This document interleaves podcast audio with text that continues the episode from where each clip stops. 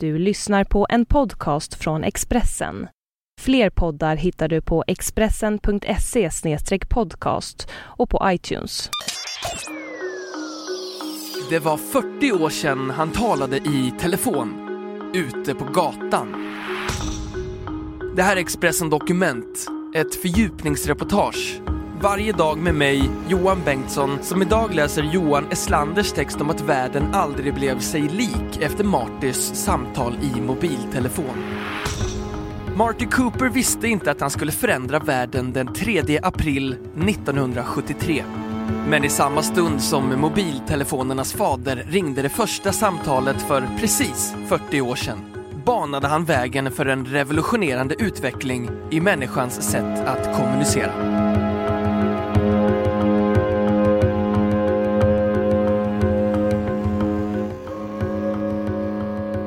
Var många som tittade med förvånande blickar mot Marty Cooper när han i april 1973 strosade längs New Yorks gator. Den då 44-årige ingenjören som arbetade på Motorola hade lämnat kontoret för att testa den nya produkten som han och kollegorna arbetat med på labbet i flera år.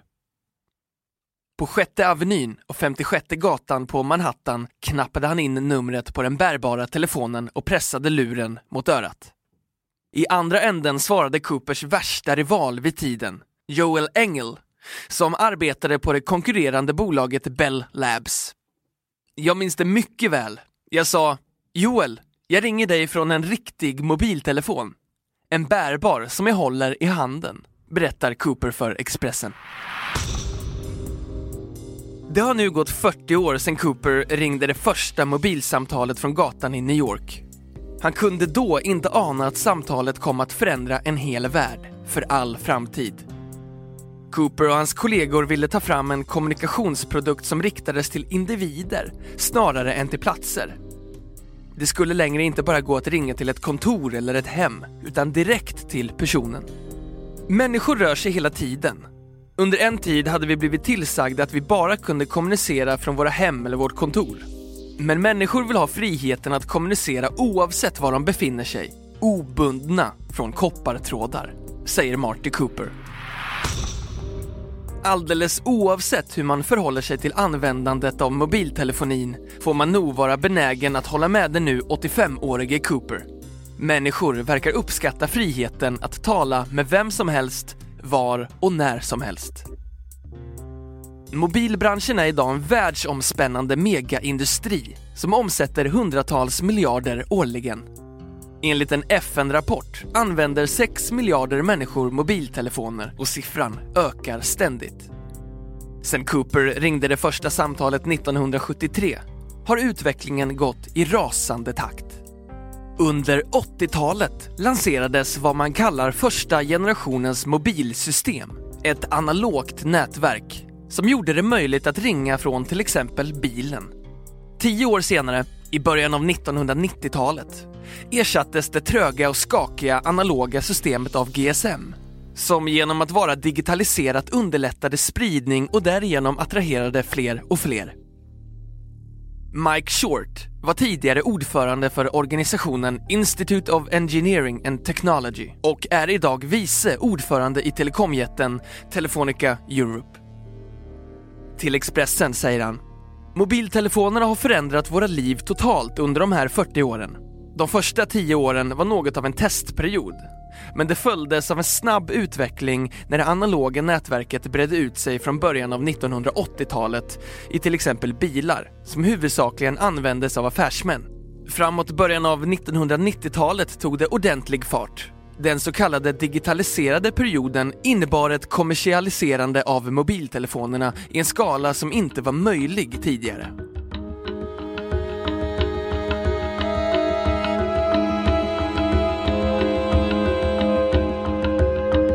Expressen Dokument, en podcast från Expressen.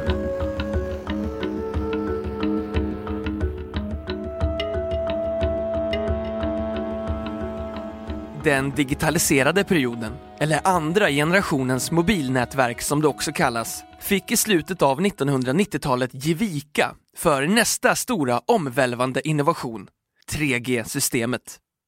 Det datoriserade nätverket innebar att alla överföringar nu gick betydligt snabbare och telefonerna kunde kopplas upp mot internet i större omfattning och på ett enklare sätt.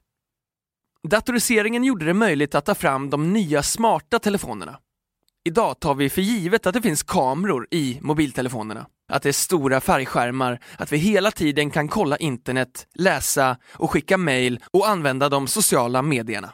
Många av de sakerna var helt otänkbara för 40 år sedan, säger Mike Short. I samma takt som systemen för mobilanvändning utvecklas har själva telefonen genomgått en ordentlig omvandling. Marty Coopers första Motorola-telefon var allt annat än liten och smidig. Den mätte 22 cm, vägde dryga kilot och hade en mindre smickrande batteritid på 20 minuter enligt tekniksajten Mashable. Inte heller hade den fräcka funktioner utan kunde bara ringa och ta emot samtal. Under flera år handlade det därefter om att producera små och smidiga telefoner. Men när Nokia 1996 introducerade telefonen Nokia Communicator banades vägen för det som idag helt dominerar marknaden, de smarta mobiltelefonerna. Nokia var den dominerande aktören när det gällde smarta telefoner under en tioårsperiod innan Apple lanserade iPhone 2007. Telefonen revolutionerade designen och gav skjuts åt branschens tillväxt, säger Scott Biceno, chefsanalytiker på amerikanska Strategy Analytics till Business Wire. I slutet av förra året fanns det drygt en miljard smarta telefoner världen över, enligt Scott Biceno.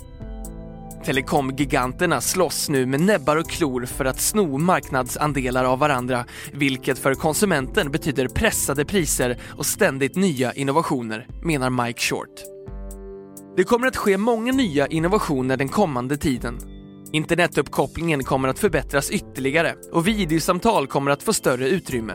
Dessutom ser vi att produkterna förändras. Klockor och glasögon med samma funktioner är inte långt borta, säger han. Marty Cooper igen. Jag förstod att alla en vacker dag skulle ha mobiltelefoner. Men jag kunde aldrig någonsin föreställa mig den här utvecklingen med internet och kameror och så vidare, säger han. Men allt är inte av godo. Den snabba utvecklingen med ständigt nya funktioner gör att människor kan känna sig utanför, menar Alexandra Weilenman, docent i tillämpad IT vid Göteborgs universitet som har forskat om användningen av mobiltelefoner.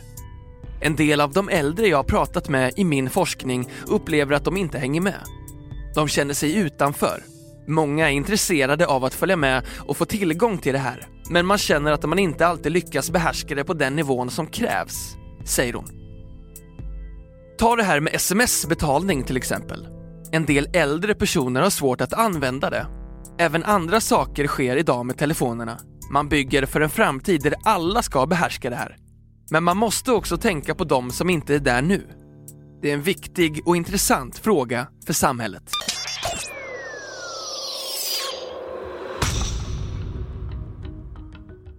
Du har hört Expressen Dokument om att världen inte blev sig lik efter Marty Coopers samtal med den första mobiltelefonen av Johan Eslander som jag, Johan Bengtsson, har läst upp.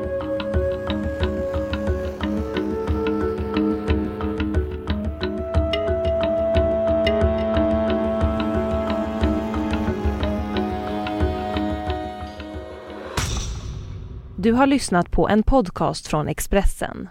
Ansvarig utgivare är Thomas Mattsson. Fler poddar finns på Expressen.se och på iTunes. Ett poddtips från Podplay. I podden Något Kaiko garanterar östgötarna Brutti och jag, Davva, dig en stor dos skratt. Där följer jag pladask för köttätandet igen. Man är lite som en jävla vampyr. Man har fått lite blodsmak och då måste man ha mer. Udda spaningar, fängslande anekdoter och en och annan arg rant. Jag måste ha mitt kaffe på morgonen för annars är jag ingen trevlig människa. Då är du ingen trevlig människa, punkt. Något Kaiko, hör du på Podplay. Därför är gardinerna.